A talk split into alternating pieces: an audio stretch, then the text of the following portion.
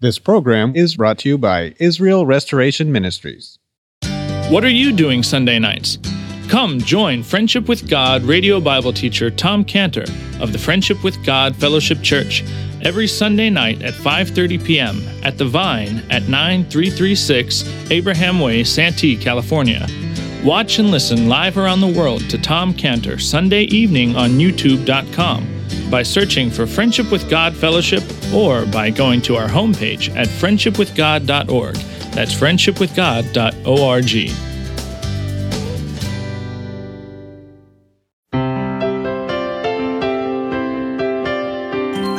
Welcome to Friendship with God with our Bible teacher, Tom Cantor. Today's message and previous messages can be listened to or downloaded for free at friendship with god dot org. That's friendship with god dot org. You can also obtain free resources from Tom Cantor and view our online bookstore at friendship with god dot org or call us at eight hundred, two four seven, three oh five one. That's eight hundred, two four seven, three oh five one. Tom Cantor also has a daily devotional verse that comes out each day by email and on Facebook. To receive this small daily devotional verse that Tom Cantor puts out, you can sign up at friendship with god dot org. That's friendship with god dot org. Or find Tom Cantor on Facebook by searching for Tom Cantor and Friendship with God. Now, here's our Bible teacher, Tom Cantor. Nothing less for God than blood would satisfy God for an atonement. Nothing less than blood would satisfy the rage of his enemies. Nothing less for God than blood would satisfy his need for atonement. Now, all right, but he didn't end, thank God. He didn't end his explanation with just that he's going to be killed. He moved on. He moved on to say in verse twenty-three, and the third day he shall be raised again. So now we see him looking beyond. He's looking beyond. He's looking far beyond his death. He's seeing beyond his death to the resurrection, and it's an encouragement for him. It's a joy for him. And the joy that's described is in Hebrews twelve two, Hebrews twelve two. Where we're told, looking unto Jesus, the author and finisher of our faith, who for the joy that was set before him endured the cross, despising the shame, and is set down at the right hand of the throne of God. He endured the cross because he was focused on the joy that was set before him. And that scene of Jesus enduring the cross from the because of the, the, the joy that was laid out in front of him, we are told to copy that, copy that. It says in Hebrews twelve one, Hebrews twelve one, wherefore seeing we also are compassed about with so great a cloud of witnesses, let us lay aside every weight and the sin which does so easily beset us, and let us run with patience the race that is set before us, looking unto Jesus, the author and finisher of our faith, who for the joy that was set before him endured the cross, despising the shame, and is set down at the right hand of the throne of God. For consider him that endured such contradiction of sinners against himself, lest you be wearied and faint in your own minds. Now, that those, those that verse there, those verses are talking about a great cloud of witnesses. And you say, who's those? Who are those people? Well, we've just come off the heels in Hebrews twelve. We've just come off the heels of Hebrews eleven. Hebrews eleven, the great God's hall of faith. And in each one of those persons in that great hall of faith in Hebrews chapter eleven, we're told to consider, consider, consider Abel, but, but consider Abel who by faith offered uh, a blood sacrifice to God, which God required. Consider Enoch who by faith pleased God. Consider Noah who by faith made an ark. Consider Abraham who by faith left home. Consider Sarah who by faith had a baby when she was ninety years old. Consider Abraham, who by faith offered Isaac. Consider Isaac, who by faith blessed Jacob. Consider Jacob, who by faith blessed his sons. Consider Joseph, who by faith called for his bones to be taken out of Egypt. Consider the parents of Moses, who by faith hid the baby. Consider Moses, who by faith refused to be king of, of, of Egypt. Consider Moses, who by faith left Egypt. Consider Moses, who by faith sacrificed the Passover. Consider the Israelites, who by faith crossed the Red Sea. Consider the Israelites, who by faith circled the walls of Jericho that had fell. Consider Rahab, who by faith hid the Jewish spies. Consider Gideon and Barak and Samson and Jephthah and David and Samuel and the prophets, who all by faith did many great things. So after listing all these great people of faith in chapter eleven in, in, in, in Hebrews, chapter twelve opens up, says, "Wherefore, seeing we also are compassed about with so great a cloud of witnesses." Who are those great cloud of witnesses? I think there's none other than the people who were just listed in, in, in chapter eleven. They're watching us. We're on display in front of them. We're told to realize that we're on a stage of life, and that there's an unseen audience. You can't see it. And most of the time when you're on a stage and those lights are in your eyes, you don't see the audience. And that's us. We're on the stage and we don't see them, but they're watching us, and we're encouraged. Put on a good performance for them. Put on a good performance for them. Don't disappoint the great cloud of witnesses, because they're the unseen audience and they're watching us in our lives. Just imagine that they're in the front row on the uh, uh, on on on the stage that we are performing our life act on, and there sits Abraham and David and Samuel and the prophets, and they're watching us in our lives. And so the word that's behind each one of those great people of faith is consider this one, consider that one, consider the other one, consider, consider, consider.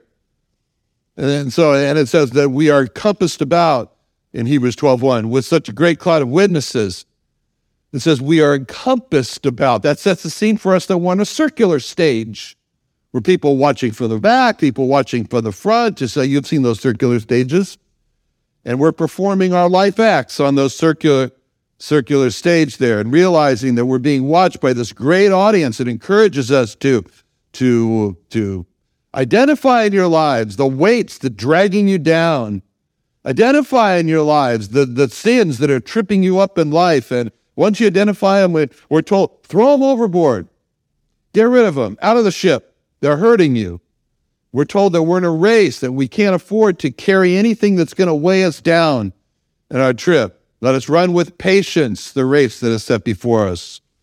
And we're told that God has set this race before us. He set us in a race. It's a life race. And he said it there. It's as if God said, God's created a lane for us. There's your lane. It's got your name on it. In the, in the race. It's, it, it, and God has set it there, and we have a choice. You're going to step up and participate in this race of faith, or are you going to say, nah, it's too much trouble in life. I think I'll have lunch instead. Uh, it's and all the while the unseen audience is watching us, and they're and they're they're they're they're holding their breath. Can he enter the race or not? Will he enter the race of faith or not?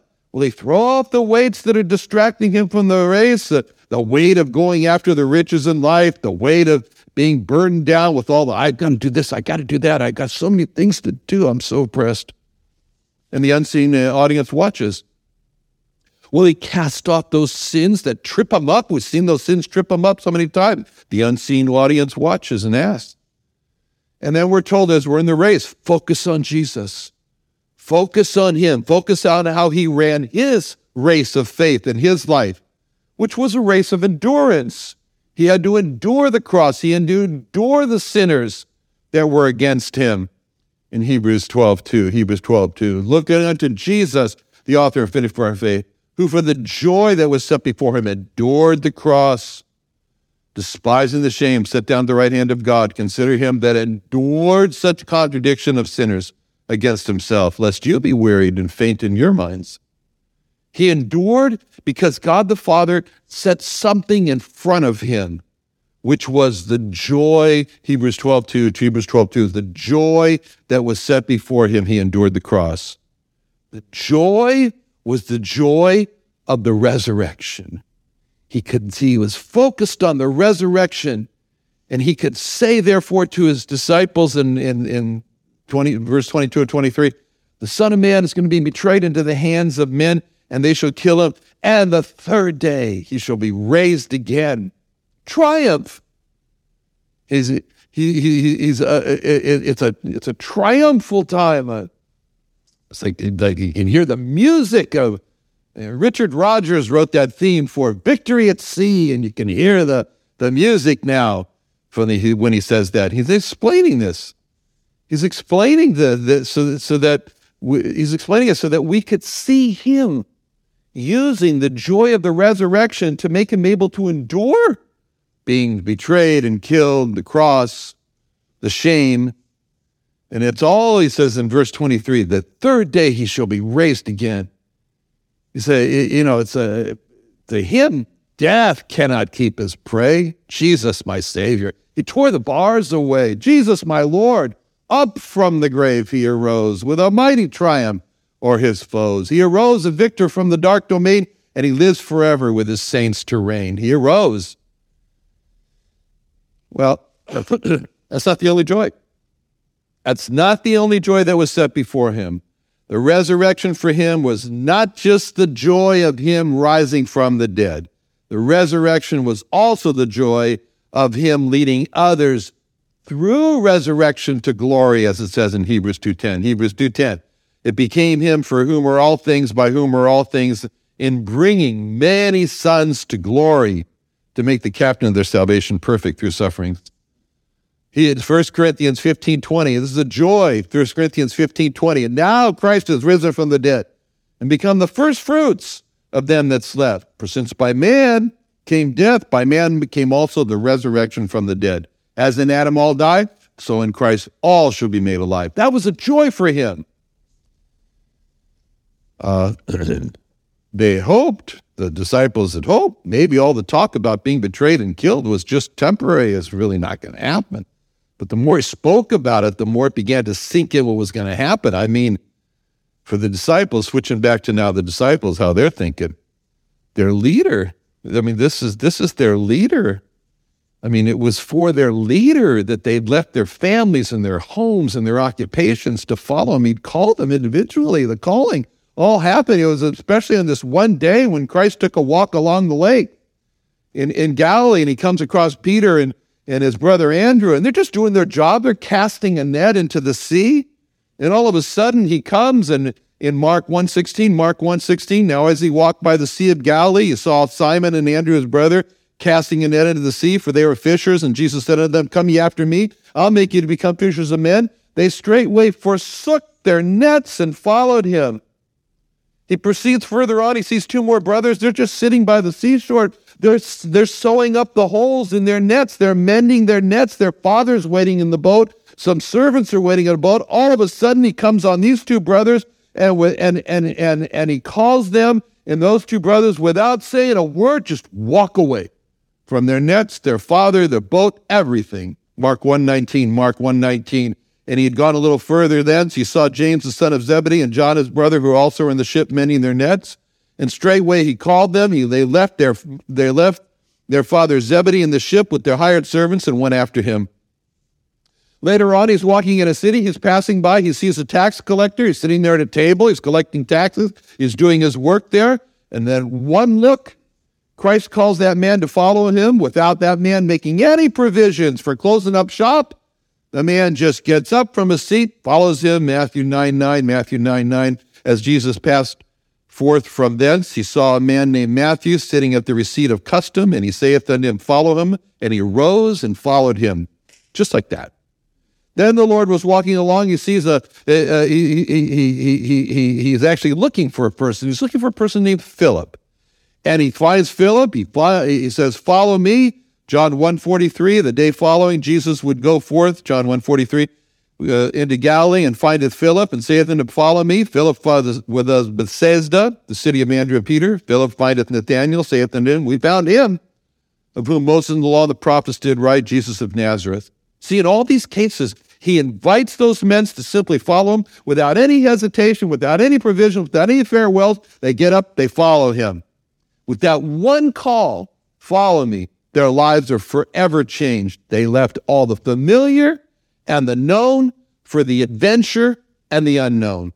They left all the security of family, of jobs, of money, a predictable future for the opportunity and the privilege to be with the Messiah who'd come down from heaven. In an instant, each person compared his life and his path that he was on with an opportunity for a new life with the Messiah. And each one of them, no deliberation, no question, they gave up the old life just like that. They follow the Messiah. And it didn't matter what they were walking away from. A net that represented their skills, the way of earning money and life, all they've ever known. A table that represented authority and collection of money and a portion of that money for them. A net, a table, a boat, a father. Those men all walked away from it in an instant for the opportunity to follow Christ. As a matter of fact, those were the terms that the Lord laid out. He said in Luke fourteen thirty-three, Luke fourteen thirty-three, so likewise, whosoever who be of you that forsaketh not all that he hath, he cannot be my disciple. And Peter expressed it well when he, he spoke for a group in Matthew nineteen twenty-seven. Matthew nineteen twenty-seven, then answered Peter and said unto him, behold, we have forsaken all and followed thee. What shall we have therefore? That was Peter's question. We've, we've forsaken all and followed you. What do we get? And if you think about what Peter was saying, he was speaking for the group. He's saying, you look, you called us to follow you. We followed you. And when we did, we left everything behind. We didn't think about it. We just, we just, we, we saw the opportunity of a lifetime. We went, we're one hundred percent committed. We're not turning back. And then what is not said, but what he's really meaning here, now you are the person we're following. And you've told us that, that now you're going to be betrayed and killed. So that's our future? We're going to be betrayed and killed? And this is what Peter meant when he said, you know, we've forsaken all, and and and and what do we have therefore? It was not that Peter was challenging them, uh, challenging the Lord rather. He wasn't accusing the Lord of misleading them. He just really wanted to know. He said, they knew he was the Messiah. They knew that the Messianic kingdom meant that no more Roman occupation for Israel, and they figured that they're going to play some role in that.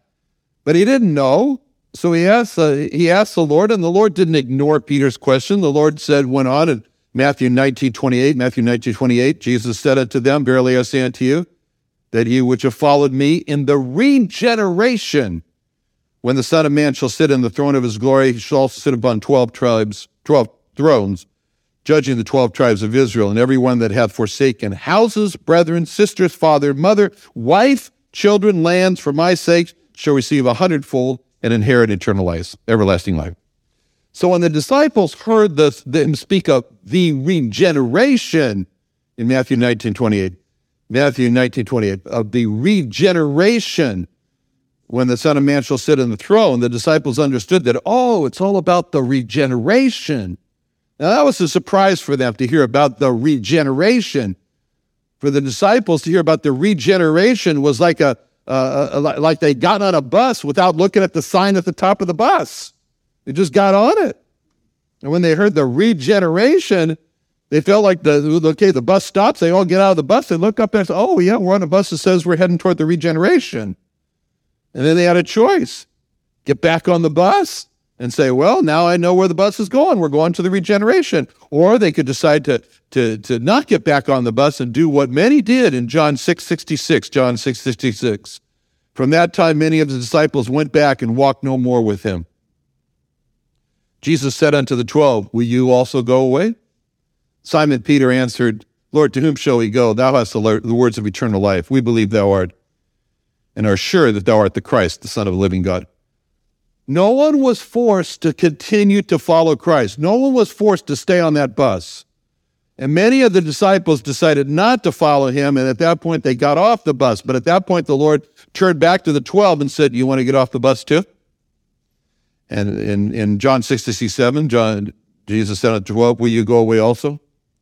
And Peter speaks for the group. He says, who am I going to go to? Who, we, who are we going to go to? He says, you have the words of eternal life. Peter is Peter is saying about what bus? What bus are we going to get on? There's no other bus here that has eternal life on the top of it. And at that point in their journey with Christ, it was a process for them. It's a process for them to come to understand the regeneration, the regeneration. And this is all what he means about the third day he shall be raised again. He wants to, he wants them to understand the resurrection, the regeneration. But all they heard about is he being killed. Like eleven years ago, when when when when I when I had cancer and I and I had to go through chemotherapy and it and I was told you all get better. That's what I was told. But all I heard is, I, you got cancer and you got to go through chemotherapy. And that was sad. I have to go through the chemotherapy part was the only thing I heard. That he shall be raised again in verse uh, twenty-three. That kind of got lost in the they shall, they shall kill him part of verse twenty-three. That that that you're going to get better after cancer kind of got lost after the you're going to go through chemotherapy.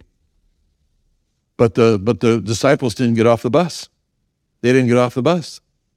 Peter said in Matthew twenty-six thirty-five, Matthew twenty-six thirty-five, Peter said unto them, "Though I should die with thee, yet will I not deny thee." Likewise said all of the disciples.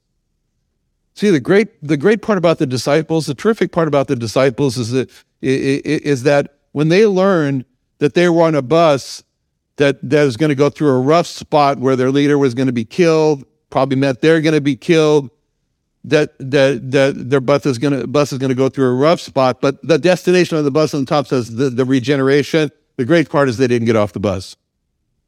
And, and that shows us how teachable the disciples are when they learn that their leader is going to be killed and probably them also, that, that they said, okay, we're not happy about that. As a matter of fact, we're pretty sad about that, but that doesn't change our decision. And, and and and whether in life or death, we decided to follow Jesus. We're not turning back. We're not turning back. And what the disciples were hearing from the Lord say when he talked about this being killed, they were beginning to understand that how the Lord was there. Revelation five five, Revelation five five, behold the Lion of the tribe of Judah. And they were beginning to also understand how their Lord was also, John one twenty-nine, John one twenty-nine, behold the Lamb of God, which takes away the sin of the world. So the Lord becomes the Lamb of God. He becomes the Passover Lamb of God. And Moses told the congregation about the Passover Lamb of God in Exodus twelve twenty-one, Exodus twelve twenty-one. Moses called for all the elders of Israel and said unto them, draw out and take you a lamb according to your families and kill the Passover. He said, the Passover lamb served no purpose alive unless it was killed. The destiny of the Passover lamb was that it had to be killed in order to take away sins. And if the Passover lamb was not killed, it did not take away sins. Therefore, First Corinthians five seven, First Corinthians five seven, for even Christ, our Passover, is sacrificed for us. A sacrifice is not a sacrifice unless it's killed, unless it's killed. The sacrifice must die, and this is what the Lord was telling the disciples in the in the verse twenty-two and twenty-three, the Son of Man shall be betrayed into the hands of men, and they shall kill him. So the Lord is preparing his disciples for what's coming. And frankly speaking, the Lord could not find hearts that understood him at this time. The Lord was like, when he gave the, when he was saying this, like he's testing the water, testing the waters to see if the disciples are going are, are going to get it, that he's got to be killed. And he's tested the waters. And he said, okay, he, he says to himself, not yet. But John six twelve, John six twelve, I have yet many things to say unto you, but you cannot bear them now. But they would. Let's pray. Father, thank you so much for bearing with us. And, uh, being patient with us and helping us to come along, Lord, as we all want to stay on your bus. In Jesus' name, amen. Another wonderful day studying the Bible with our Bible teacher, Tom Cantor, here on Friendship with God. Don't forget that today's message and previous messages can be listened to and downloaded for free at friendship with god dot org. That's friendship with god dot org. You can also go online to find free resources from Tom Cantor and our online bookstore at friendship with god dot org. You can also find Tom Cantor on Facebook, and you can also go to friendship with god dot org to sign up for his daily devotional. Tom Cantor is also the founder of Israel Restoration Ministries. You can visit that website at israel restoration dot org. You can write to Tom Cantor at P O. Box seven one one three three zero, Santee, California nine two zero seven one. That's P O. Box seven one one three three zero, Santee, California nine two zero seven one. Or email Tom Cantor at tom cantor at friendship with god dot org. That's Tom Cantor at friendship with god dot org. For more information about Tom Cantor and Friendship with God and Israel Restoration Ministries, call us at eight hundred, two four seven, three zero five one. That's eight hundred, two four seven, three zero five one. What are you doing Sunday nights? Come join Friendship with God radio Bible teacher Tom Cantor of the Friendship with God Fellowship Church every Sunday night at five thirty p.m. at The Vine at ninety-three thirty-six Abraham Way, Santee, California. Watch and listen live around the world to Tom Cantor Sunday evening on YouTube dot com by searching for Friendship with God Fellowship or by going to our homepage at friendship with god dot org. That's friendship with god dot org. This program is brought to you by Israel Restoration Ministries.